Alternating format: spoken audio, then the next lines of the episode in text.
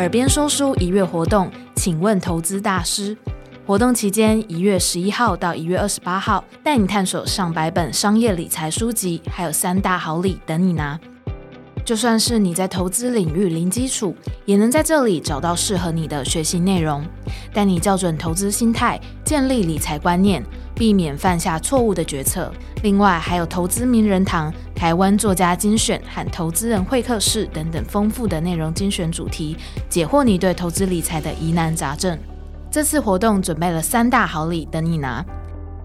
好礼一，在指定时间领取说书全畅听三天、七天和十天的礼物卡，解锁五百本以上的逐字稿和心智图。好礼二，四本活动指定书，在指定时间听完说书就能抽实体证书。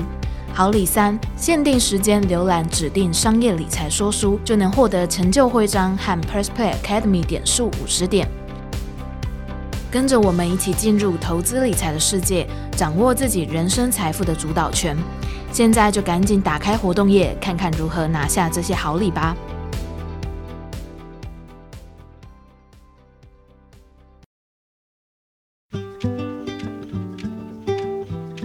世界末日啦！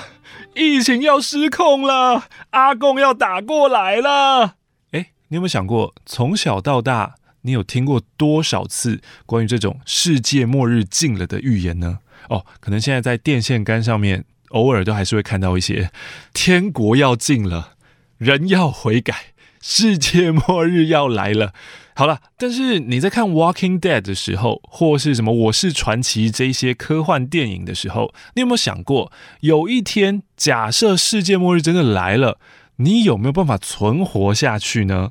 今天要来跟你讲的这一本书，就是在教你如何在世界末日来临的时候，你还能存活下去，甚至你成为未来人类复兴的骄傲。你除了自己的温饱之外，还把人类的文明、科技、技术给保存了下来。未来的人类如果还能活着，活着跟我们现在这个时代一样好，甚至超越我们更好的话，都是你的功劳啊！嗨，大家好，我是马克信箱，马克说书和生意上门的欧马克。今天要跟你说的这本书叫做《最后一个知识人》，末日之后拥有重建文明社会的器物。技术与知识原理。本书的作者路易斯·达奈尔是英国太空中心研究员，同时也是一位受欢迎的科普作家，曾经在许多的报章、媒体、杂志上面发表科普文章、写书。而这本书呢，是他有感于哎，近年来啊，全球肆虐的这个疫情啊，还有许多地区的地缘政治很紧张，以及各种潜在的天灾人祸，全球暖化、冰山融化、热浪来袭，死很多人啊。大地震、大台风、龙卷风，这些东西所带给人类的末日感太重了。他有感而发，写下了这本书。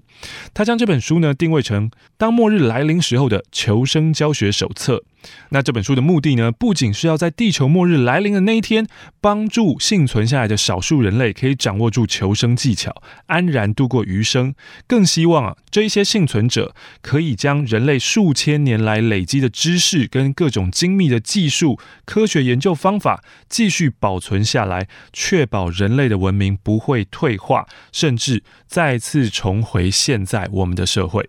所以，本集的说书呢，就依据书中的内容，从地球毁灭了、人类末日了这个发生的前提开始，依序跟你分享。诶，在世界末日发生的时候，那个当下，你该如何确保生存下来，以及在安全无虞的情况下，幸存者，你要如何度过接下来的余生？最后则是人类要怎么重返原本繁荣进步的社会？就从这三个短、中、长期的生存目标，我们一起来听听作者怎么说吧。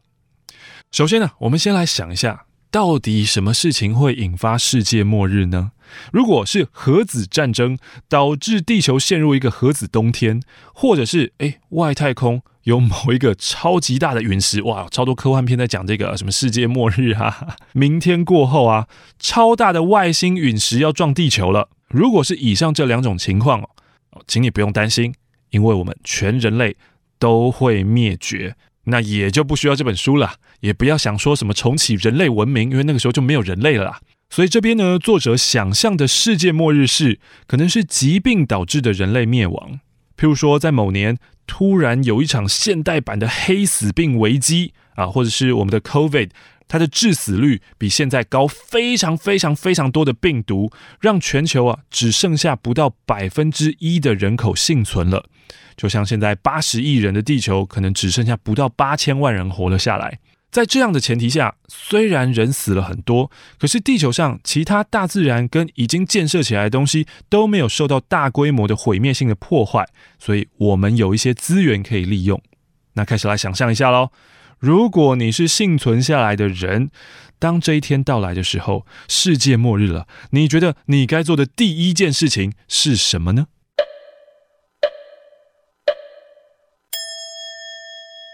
答案是。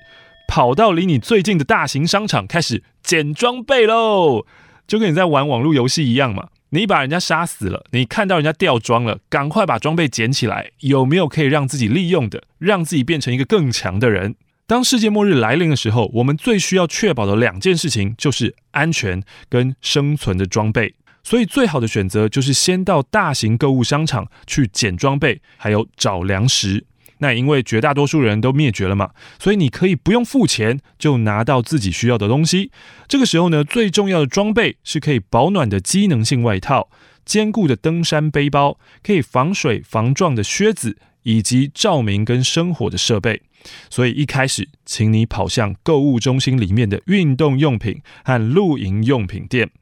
那至于食物呢？你可以到超市去取得足够你喝的瓶装水、生鲜食材、一些可以久放的罐头跟营养补充品。作者甚至建议啊，你其实一开始的时候，你就常住在大型的购物中心或超市里面吧。因为根据作者的统计啊，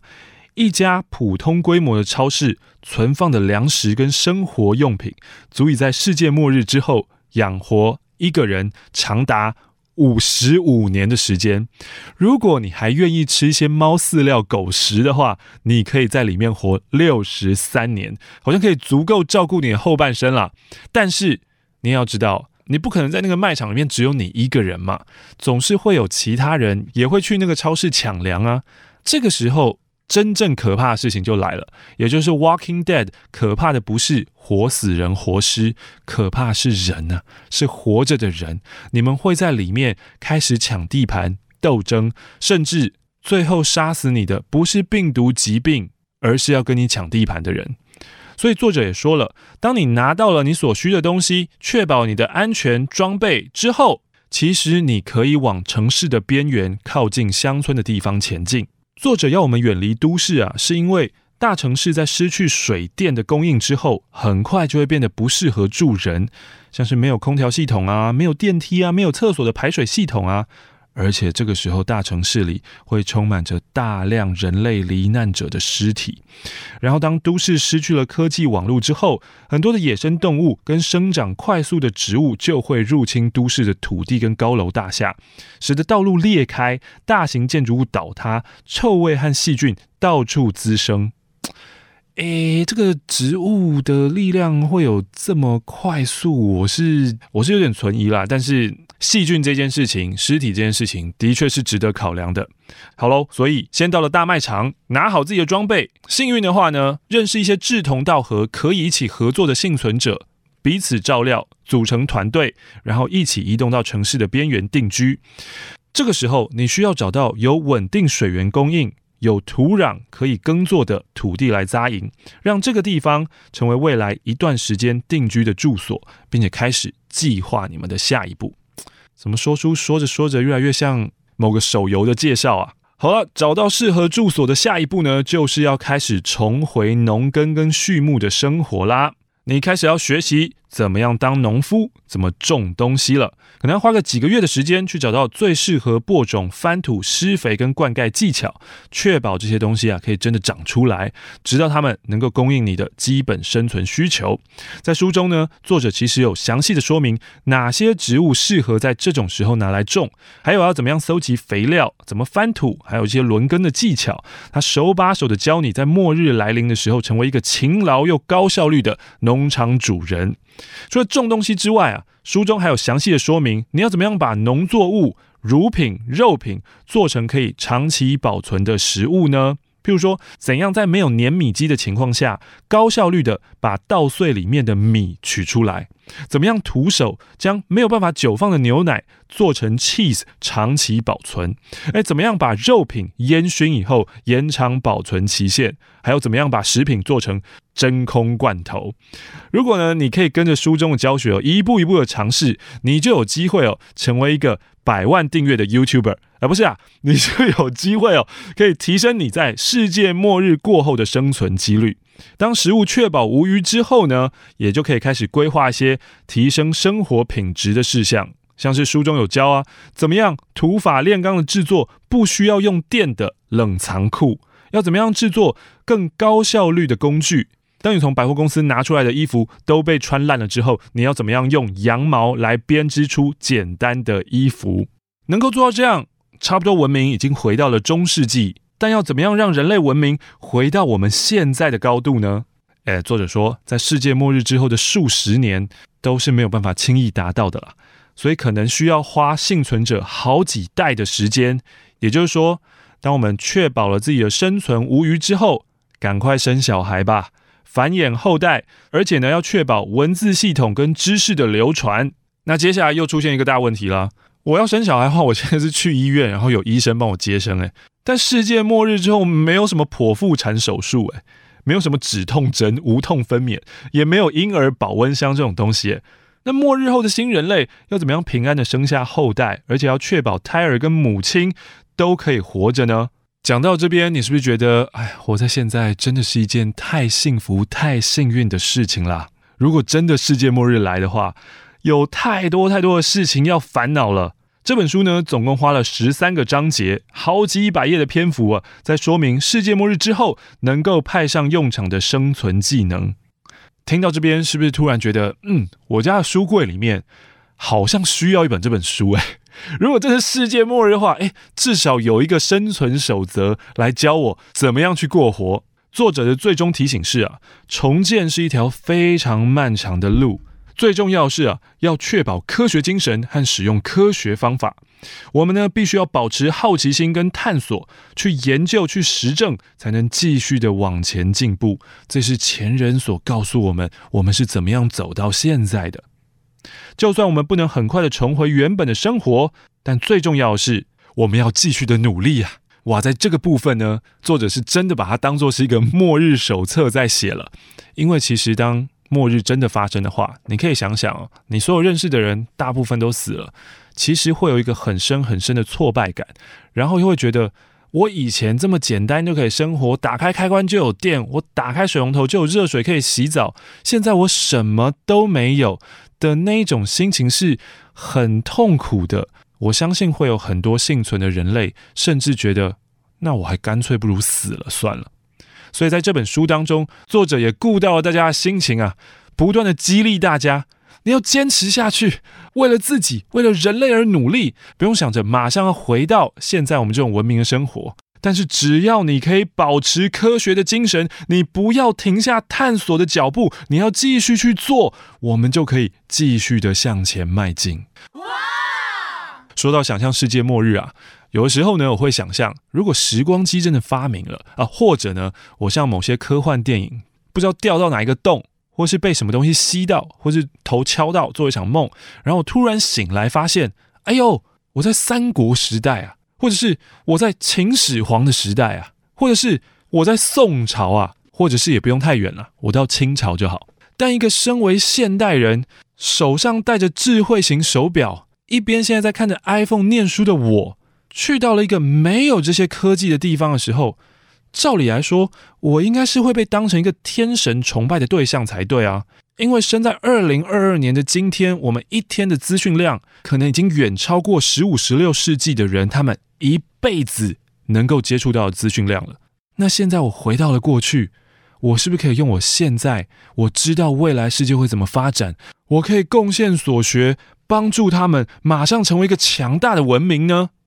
答案是不可能，因为虽然我有智慧型手表，虽然我在用 iPhone，虽然我穿的衣服的织料非常的厉害，但是我完全不懂原理，我完全没有办法从零到一，从无到有的做出一只，不要说智慧型手表了，普通的手表我都做不到。我去到过去那个地方，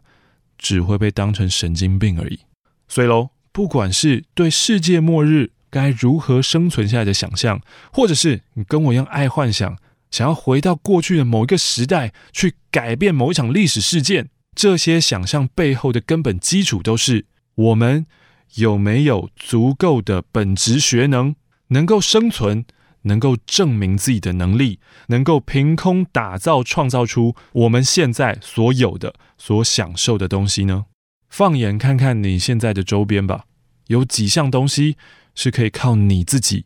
一个人做出来的。嗯，